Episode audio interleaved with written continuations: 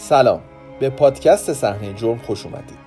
این قسمت از پادکست صحنه جرم برای ما یک قسمت خاصه. اونم به خاطر همکاری افتخاری یکی از شنونده های پادکست صحنه جرم تو تولید محتوای این قسمت جدید. سرکار خانم سودابه خامنه که از شنونده های خوب پادکست صحنه جرمم هستن با ترجمه داستان جدید و جذاب مشارکت قابل توجهی رو تو ساخت اپیزود 44 ما داشتن.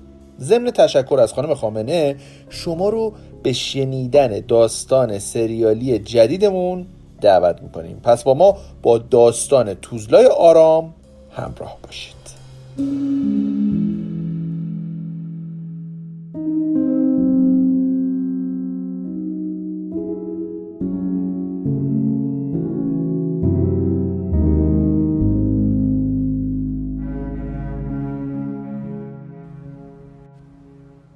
روز 26 می سال 2016 یه دبیر تاریخ تو منطقه توزلای استانبول به اسم فاطمه کایکچی طبق روال هر روز از دبیرستان محل کارش به طرف مدرسه بچه ها حرکت می‌کنه تا بچه ها رو برداره و ببره خونه. خونهشون یه واحد از یه مجتمع آپارتمانی خانوادگیه که همه خانواده کایکچی اونجا با هم زندگی می‌کنن. فاطمه دو تا بچه داره که مدرسه رو قبل از اینکه مدرسه تعطیل بشه باید بره مدرسه دنبالشون. یکم که از ساعت تعطیلی مدرسه میگذره معلم بچه ها با همسر فاطمه تماس می‌گیره و اطلاع میده که فاطمه مادر بچه ها واسه بردن بچه ها هنوز نیمد و بنابراین مسئولین مدرسه از همسرش می‌خوان که واسه بردن بچه ها خودشو برسونه مدرسه. گانی کایکچی که از این ماجرا تعجب کرده با گوشی فاطمه تماس می‌گیره. ولی جوابی دریافت نمی‌کنه. بنابراین از محل کارش که یه سفره خونه تو همون محله است میره تا بچه ها رو از مدرسه برداره. یکی دو ساعتی میگذره ولی باز خبری از فاطمه نمیشه. همه خانواده دیگه آروم آروم دارن نگران میشن که با یکم جستجو و پرسجو یه خبر خیلی بد دریافت می‌کنن. تو فضای سبز 500 متری آپارتمان جسد خونین یه زن پیدا شده. دیگه دل تو دل هیچکی نیست. بلافاصله پیگیر میشن و چیزی که ازش میترسیدن اتفاق میفته. جسدی که پیدا شده متعلق به فاطمه کایکچیه. همه از این اتفاق شکن توزلا یکی از آرومترین و دوستانه ترین منطقه های استانبوله. همه اهالی همدیگر رو می‌شناسن و اتفاقات این مدلی توی محل سابقه نداشته. فاطمه تو چهل و چهارمین بهار زندگیش جونش رو از دست داده بود و این اتفاقم به صورت طبیعی نیفتاده بود. پس طبیعیه که همه نگران شرایط جدید باشن. فاطمه دبیر تاریخ محبوب و یه مادر دلسوز و فداکار بود. چرا باید یه همچین اتفاقی واسه اون بیفته؟ فاطمه با توجه به روحیه بشر دوستانه که داشت وجودش واسه کسایی که میشناختنش یه نعمت بود. خانوادش هم با هیچ شخص و گروهی مشکل نداشتن. با توجه به این نکته مهم که فاطمه به طرز فجیعی با وارد شدن 11 ضربه چاقو کشته شده بود پلیس جنایی استانبول به این نتیجه رسیده که قاتل با فاطمه خصومت شخصی داشت و این حجم از خشونت طبیعی نیست. پلیس صحنه جرم رو میبند و ورود به صحنه جرم و واسه همه بجز تیم تحقیقات ممنوع می‌کنه تا بتونن به بررسی دقیق صحنه جرم و جمع کردن مدارک مشغول بشن. تو همین حیث و بیس دوربینای مداربسته مجتمع رو هم بررسی می‌کنن.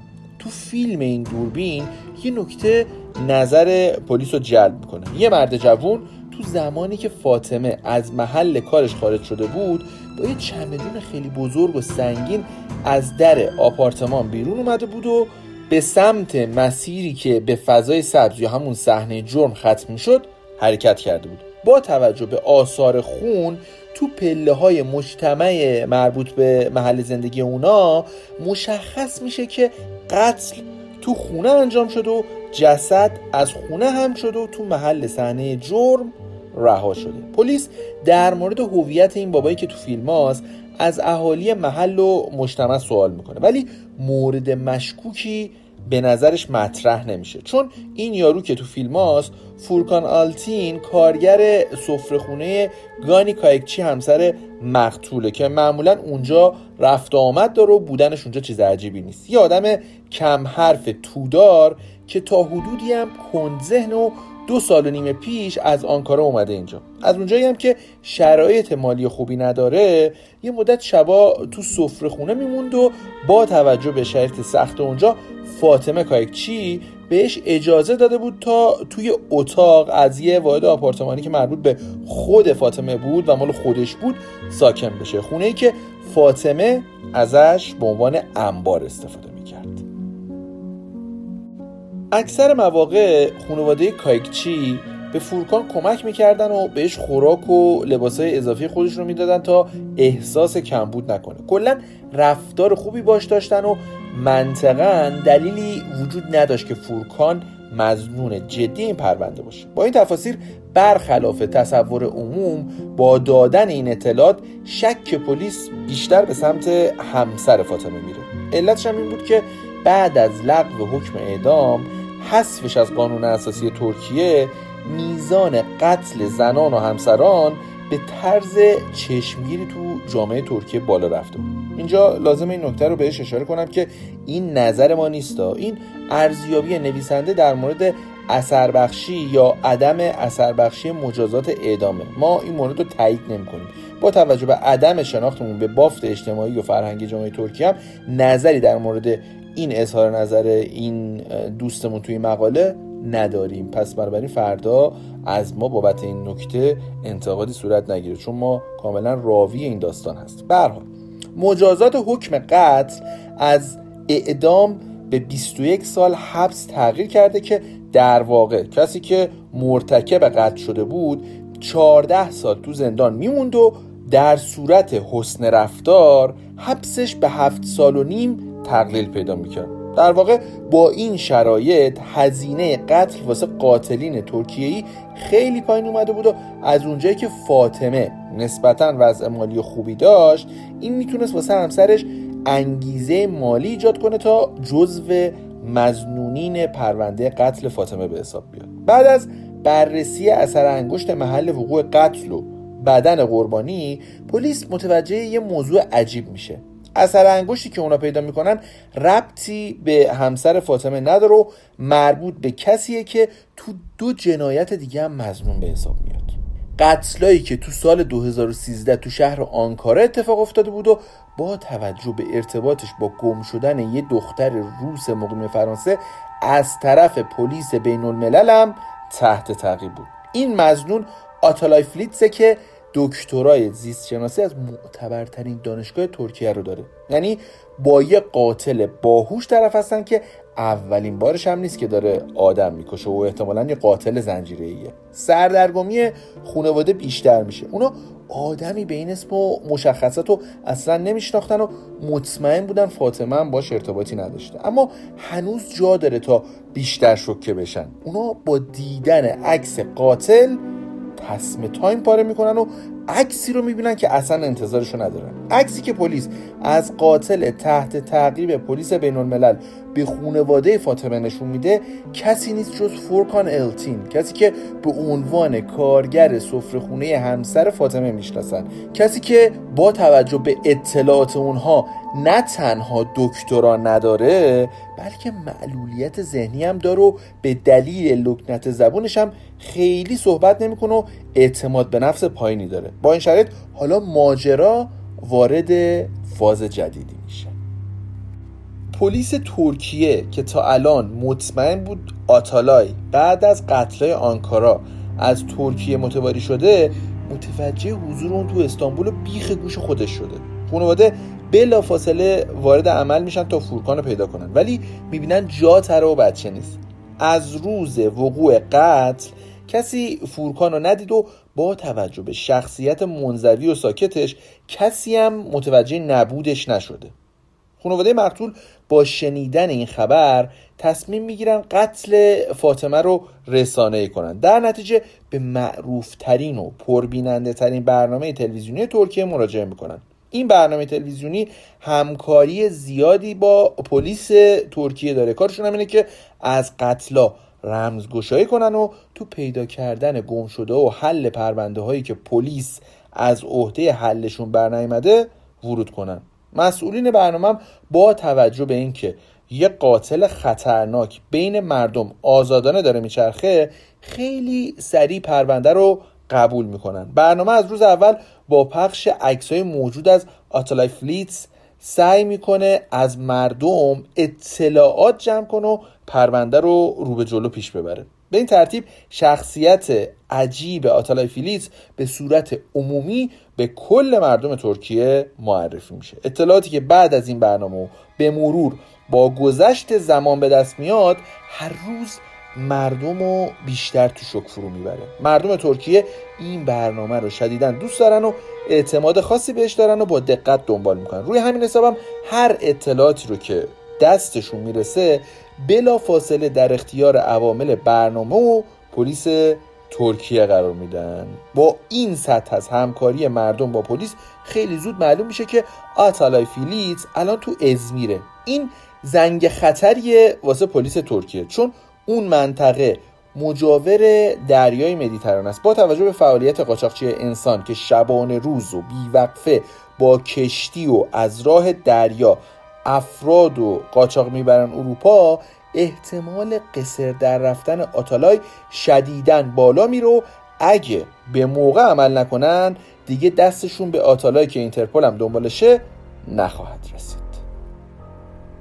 ولی این آتالای فیلیتس اصلا کیه که تونسته دو سال و نیم خودشو جای یه آدم کندذهن بیاعتماد به نفس منزوی جا بزن و یه جماعتی رو سر کار بذاره.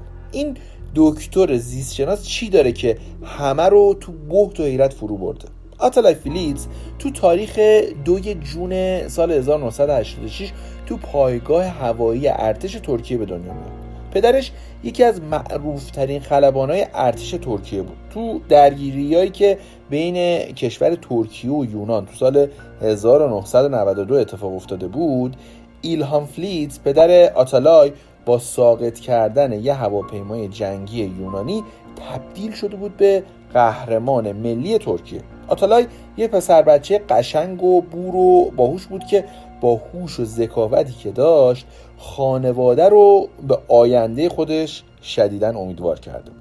یه پسر بچه بازیگوش نرمال که امتحانای ورودی دوره متوسطه رو با رتبه سه کشوری پشت سر گذاشته بود و جزو استعدادهای درخشان ترکیه بود. مدرسه گالاتسرای از دوره عثمانی با شهرت مکتب سلطانی مدرسه مخصوص شاهزاده ها و نخبگان به حساب میاد و تا امروز این مقام و موقعیت خودش رو حفظ کرده. مکتب سلطانی هر سال از کل کشور فقط یه تعداد کمی دانش آموز قبول می‌کنه و هر کسی امکان ورود بهش رو نداره. تو گالاتاسرای علاوه بر دروس عمومی زبانه ایتالیایی، انگلیسی، فرانسوی و البته لاتین در سطح پیشرفته تدریس میشه. فارغ التحصیل این مدرسه شانس بیشتری واسه قبولی تو دانشگاه معتبر اروپا دارن. به خاطر همین خیلی محبوبه. آتالای 6 سال دوره متوسطه رو با رتبه بالا توی مدرسه تموم می‌کنه و تو دوره متوسطه به عنوان پسر جذاب شیکپوش و البته محبوب بین همه شناخته میشه. با وجود رفتارهای گاهن خشن و بیادبانه ای که داره ولی دوستای زیادی داره. به سه زبان روسی و انگلیسی و فرانسه هم تسلط داره. عاشق ادبیات روسی است. سریال دکستر همون سریالی که در مورد قاتل زنجیری امریکایی و خیلی هم محبوب بود رو خیلی دوست داره و سریال مورد علاقه و تو بازی های کامپیوتری هم دنبال فیفا و پس و اینا نیست و بازی های خشن کامپیوتری رو به عنوان بازی مورد علاقش دنبال می‌کنه. یعنی یه شخصیت تقریبا میشه گفتش که خاصیه که یه کشش نسبت به یه سری ناهنجاری های ممکنه داشته باشه. بگذاریم. بریم ببینیم ادامه داستان در مورد شخصیت و شناخت شخصیت آتالای بهمون چیا میگه. آتالای درسش که تموم میشه واسه ادامه تحصیل میره فرانسه و اونجا تو رشته زیست شناسی پذیرش می‌گیره. دانشگاهش هم تو منطقه اورسی پاریسه. تو ساله اول اقامتش تو خوابگاه دانشگاه مستقر میشه و بعد از یه مدت نقل مکان می‌کنه میره توی آپارتمان نزدیک دانشگاه. سال 2008 با یه دختر دبیرستانی اهل روسیه به اسم اولگا سرچینیا آشنا میشه که به عنوان دانش آموز مهمان واسه آموزش زبان فرانسه توی یکی از دبیرستانهای پاریس در حال تحصیله. امیدوارم این اسامی روس و ترک رو من بتونم درست بگم. بعد از چند ترمم اولگا برمیگرده روسیه ولی ارتباط آتالای اولگا از طریق فضای مجازی تا سال 2010 ادامه پیدا می‌کنه. سال 2010 اولگا دوباره این دفعه به اتفاق یه دختر دیگه به اسم النا برمیگرده پاریس تا تو فرانسه درس و دانشگاه رو شروع کنه. تو این مقطع دوست دوران بچگی آتالای هم تو پاریسه. دمیر اصلان واسه ادامه تحصیل تو رشته مهندسی فیزیک اومده فرانسه. دمیر اوایل ورودش به پاریس با آتالای همخونه میشه. وقتی آتالای از اومدن اولگا و النا به پاریس مطمئن میشه دعوتشون می‌کنه آپارتمانش رو بهشون پیشنهاد میده با هم همخونه بشن و هزینه اجاره خونه رو هم با هم دنگی دونگی بدن. اونا هم از خدا خواسته قبول می‌کنن و همون میشه که احتمالا حدس می‌زنید یعنی النا با دمیر و اولگا با آتالای وارد رابطه عاطفی پرحرارت میشن. دیگه عشق و حال کلید می‌خوره و این دو زوج کلی کشورهای اروپایی رو تو تعطیلات با هم دیگه میرن تا اینکه بهار بارونی روابطشون دوباره با یه توده جدید مواجه میشه.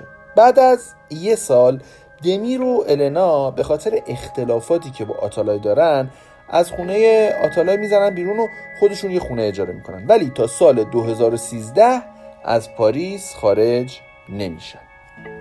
سال 2011 آتالای با تموم شدن دوره تحصیلش برمیگرده ترکیه و واسه گذروندن تعطیلات تابستونی اولگا رو هم دعوت می‌کنه که تو این سفر همراهیش کنه. اینجاست که آتالای به اولگا پیشنهاد ازدواج میده و ازش می‌خواد که واسه مدت پیش اون و خانوادهش بمونه تا با خانواده آتالای هم بیشتر آشنا بشه. ولی اولگا کلا جواب رد میده و برمیگرده پاریس تا به عنوان پرستار بچه کارش رو شروع کنه. آتالای که اصلا انتظار همچین چیزی رو نداره میره سربازی و بعد از تمام شدن دوره خدمت سربازی تو مقطع دکترا تو دانشگاه درس خوندنش رو شروع می‌کنه. از استانبول با آنکارا نقل مکان می‌کنه و اونجا یه خونه جدید اجاره می‌کنه و یه ماشین کلاسیک می‌خره و وارد دوره جدیدی از زندگیش میشه. آتالای تو این دوره از زندگیش کم کم منزوی میشه و با اطرافیانش ارتباط کمتری داره و همش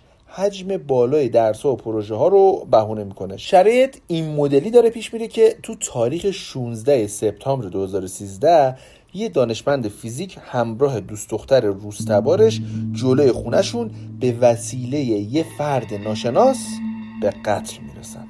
قاتل اونا رو به رگبار بسته بود و از محل متواری شده بود. اخبار اولیه نشون دهنده این بود که این دانشمند جوان توی پروژه علمی و تحقیقاتی بزرگ دولتی کار می‌کرد و احتمال وجود اهداف و نیات تروریستی توی این پرونده قتل از بقیه احتمالات خیلی بیشتر و این احتمال وجود داره که این یه قتل سیاسی باشه تا یه قتل با اهداف غیر سیاسی. همزمان با این قتل خونواده دوست صمیمی این دانشمند جوان که اتفاقا اسمش دمیر اصلان هم هست اعلام می‌کنن که پسر اونا هم که اتفاقا اسمش آتالای فیلیتسه دقیقا از همین تاریخ مفقود شد و خبری ازش نیست. الان این شبهه ایجاد شده که عاملان این قتلا سر پسر اونا هم احتمالا یه بلایی آورده باشن. یکم که از این ماجرا میگذره خانواده آتالای فلیتس یه روایت تلخ و باور نکردنی رو میشنون مزنون اصلی این قتلای وحشتناک هیچ گروه سیاسی یا تروریستی نیست. کسی که بیشترین احتمال در مورد قاتل بودنش مطرح شده کسی نیست جز آتالای پسر محبوب خودشون. مهمترین دلیلش هم اینه که دقیقا بعد از این قتلا آتالای متواری شد و کسی هم ازش هیچ خبری نداره. ولی بررسی های پلیس ترکیه اونا رو به این نتیجه رسونده که آتالای به صورت قاچاقی از طریق دریای مدیترانه فرار کرده و رفته اروپا. با این اطلاعات غلط پلیس و تیزهوشی آتالای زندگی مخفی آتالای تو استانبول و جلوی چشم همه شروع شده بود و سه سالم طول کشیده بود. پلیس تو آسمونا دنبالش میگشت در حالی که داداشمون روی زمین داشت به کارهای بدش ادامه می‌داد. طوری که حتی تا آخرین قتلش تعداد کمی اصلا از وجود یه قاتل خطرناک باهوش فراری باخبر بودن. اولین قربانی احتمالی آتالای دوست دختر سابقش اولگا بود. یادمونه دیگه؟ اولگا یه دختر خوشگل روس بود که تو پاریس با آتالای آشنا شده بود و رابطهشون هم تا دم ازدواج پیش رفته بود. ولی اولگا جواب منفی داده بود و برگشته بود پاریس. اولگا تو برگشتنش به پاریس هم به دوستاش گفته بود که تو اون سفر متوجه تفاوت عمیق فرهنگی بین خودش و آتالای و خانوادهش شده و می‌خواد با آتالای کات کنه. چند ماه بعد از این سفر تو تاریخ 16 دسامبر 2011 اولگا از رئیسش درخواست مرخصی ساعتی می‌کنه. دلیلش هم اینه که دوست پسر سابقش آتالای اومده و می‌خواد ببیندش و بعدم می‌خواد وسایلش از خونه آتالای برداره. با اینکه مرخصی ساعتی بود ولی بعد از گذشت چند ساعت بیشتر از مرخصی درخواستی اولگا خبری از اولگا نمیشه. روی همین حسابم رئیس اولگا به گوشی اولگا زنگ می‌زنه تا ببینه کجا مونده و چرا طبق قولش برنگشته. ولی موبایل اولگا خاموشه. اون نگران میشه و یکی دو بار دیگه هم زنگ می‌زنه. با توجه به چیزایی که اولگا از آتالای واسش تعریف کرده بود نگران میشه و تصمیم می‌گیره با دوستای اولگا تماس بگیره تا یه خبر از اولگا بگیره و خیالش راحت شه. وقتی می‌بینه دوستاش هم ازش بیخبرن بیشتر نگران میشه و تصمیم می‌گیره با پلیس تماس بگیره و آمار نبودن مشکوک اولگا رو بده. اما با توجه به اینکه اولگا خارجی و خیلی هم از نبودنش نگذشته پلیس قضیه رو سرسری می‌گیره و دنبال ماجرا رو نمی‌گیره. از اونجایی که بیخبری از اولگا چندین روز طول می‌کشه مادر اولگا خبردار میشه و خودش شخصا میاد فرانسه تا ماجرا رو پیگیری کنه. مادر اولگا میره پیش پلیس و میگه احتمالا دخترش دزدیده شده و به دوست پسر سابقش یعنی آتالای فیلیزم شک داره. ولی بازم خیلی این ماجرا از طرف پلیس پیگیری نمیشه. اما دو قربانی دیگه یعنی دمیر اصلان و النا ماجراشون کاملا متفاوته. دمیر اصلان پسر یه ژنرال عالی رتبه ارتش ترکیه است که از نوابق ترکیه هم به حساب میاد و پلیس نمی‌تونه بهش بی باشه. النام یه دختر روسی ازبکیه که واسه ادامه تحصیل تو پاریس بود و سرنوشتش به یه پسر با پدر پرنفوذ گره خورده بود و ماجراش نمی‌تونست با بیمحلی پلیس نادیده گرفته بشه. سال 2013 دمیرسلان یه پیشنهاد کاری خوب از بزرگترین سازمان علمی تحقیقاتی ترکیه یعنی توبیتاک دریافت می‌کنه و به اتفاق النا از فرانسه میان ترکیه. دمیر اصلان تو پروژه‌ای که شروع کرده بود به قدری موفق بود که دانشمنده و پژوهشگرای مرکز اونو یکی از جوونای آیندهدار ترکیه می‌دونستن. اولگام قبل از مفقود شدنش آخرین پیامش رو به النا فرستاده بود و گفته بود خبر مهمی در مورد آتالای داره و باید یه قراری با هم بذارن تا در موردش با هم یعنی با النا صحبت کنه. این پیامو رفتارای عجیب آتالای باعث شده بود النا و دمیر آتالای و مسبب گم شدن و احتمالا به قتل رسیدن اولگا بدونن. به همین خاطرم تو این چند سال ارتباط خودشون رو با آتالای قطع کرده بودن. بعد از برگشتن دمیر و النا به آنکارا آتالای تلاش می‌کنه باشون ارتباط بگیره. اولش واسهشون ایمیل میفرست و یاد دوران گذشته می‌کنه. ولی با بیاعتنایی این زوج مواجه میشه و شدیدن عصبانی میشه و شروع می‌کنه به فرستادن ایمیل های توهینآمیز و خشن.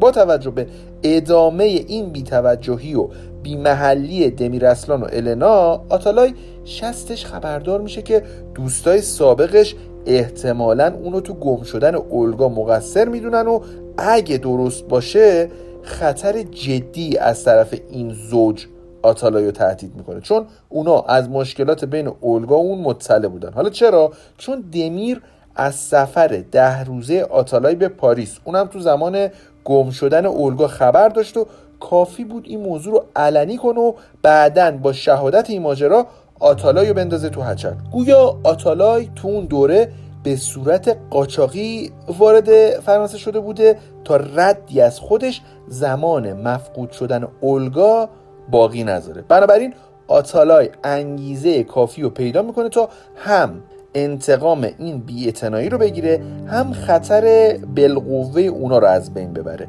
آتالای تو گام اول انتقامیش از یه تلفن عمومی با موبایل دمیر اصلان تماس می‌گیره و ادعا می‌کنه که از دانشگاه حاجت تپه که یه دانشگاه معتبر تو آنکاراست تماس می‌گیره و یه بسته به نام دمیر اصلان اشتباهی به آدرس دانشگاه اونا اومد و می‌خوان بسته رو به دستش برسونن تا با این ترفند آدرسش رو گیر بیاره. دمیر آدرس رو میده دومو به تله میده ولی بعد از گذشت چند روز خبری از بسته نمیشه. دمیر که منتظر بسته است با شماره تلفنی که باهاش تماس گرفته بود تماس می‌گیره تا ببینه قضیه بسته به کجا رسید که متوجه میشه تماس از تلفن همگانی بوده.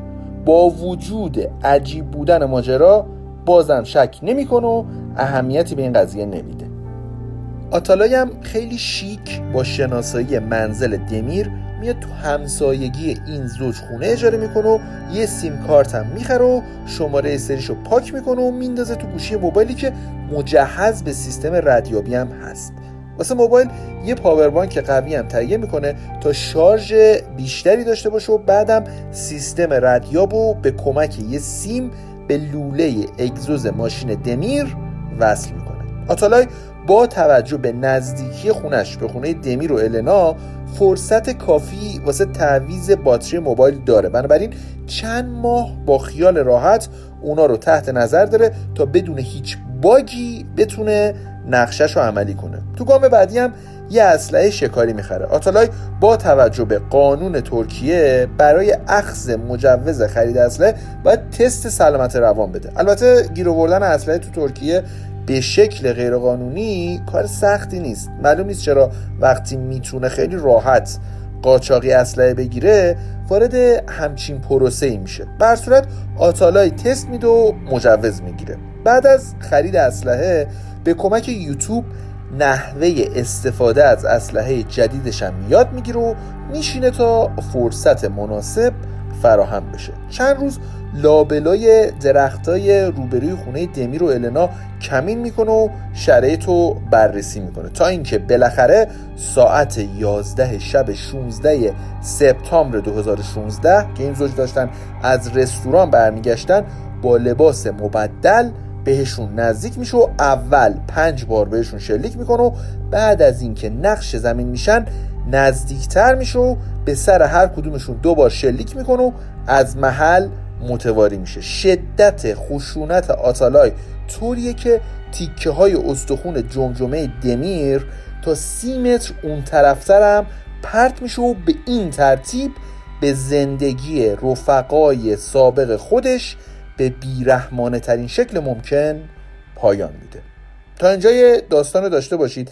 اگه براتون جذاب بود و دوست دارید ادامه این داستانم دنبال کنید باید منتظر بمونید و رو تو اپیزود بعدی همراهی بکنید. پس تا اپیزود بعدی که خیلی زود منتشر میشه فعلا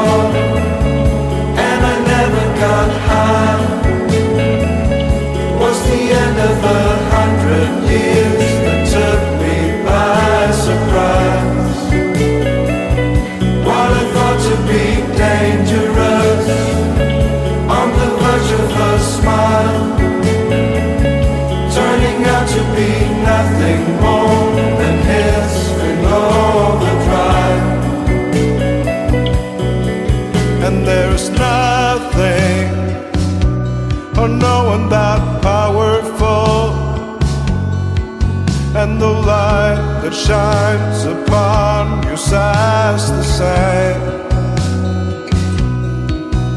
When I wake up, I'm doing a somersault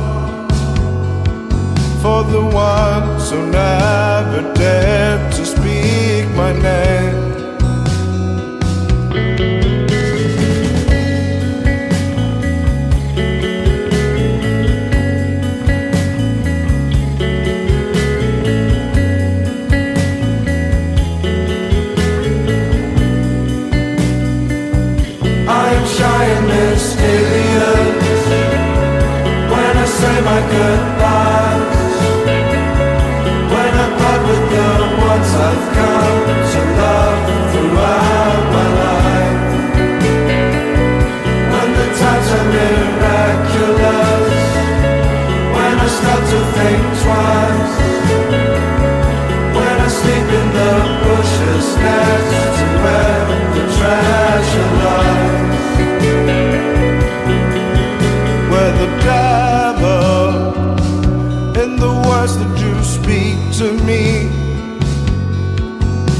there's nothing left, and we are at the end. In the heavens, you laugh at me secretly, where it echoes over and over again. And there is nothing.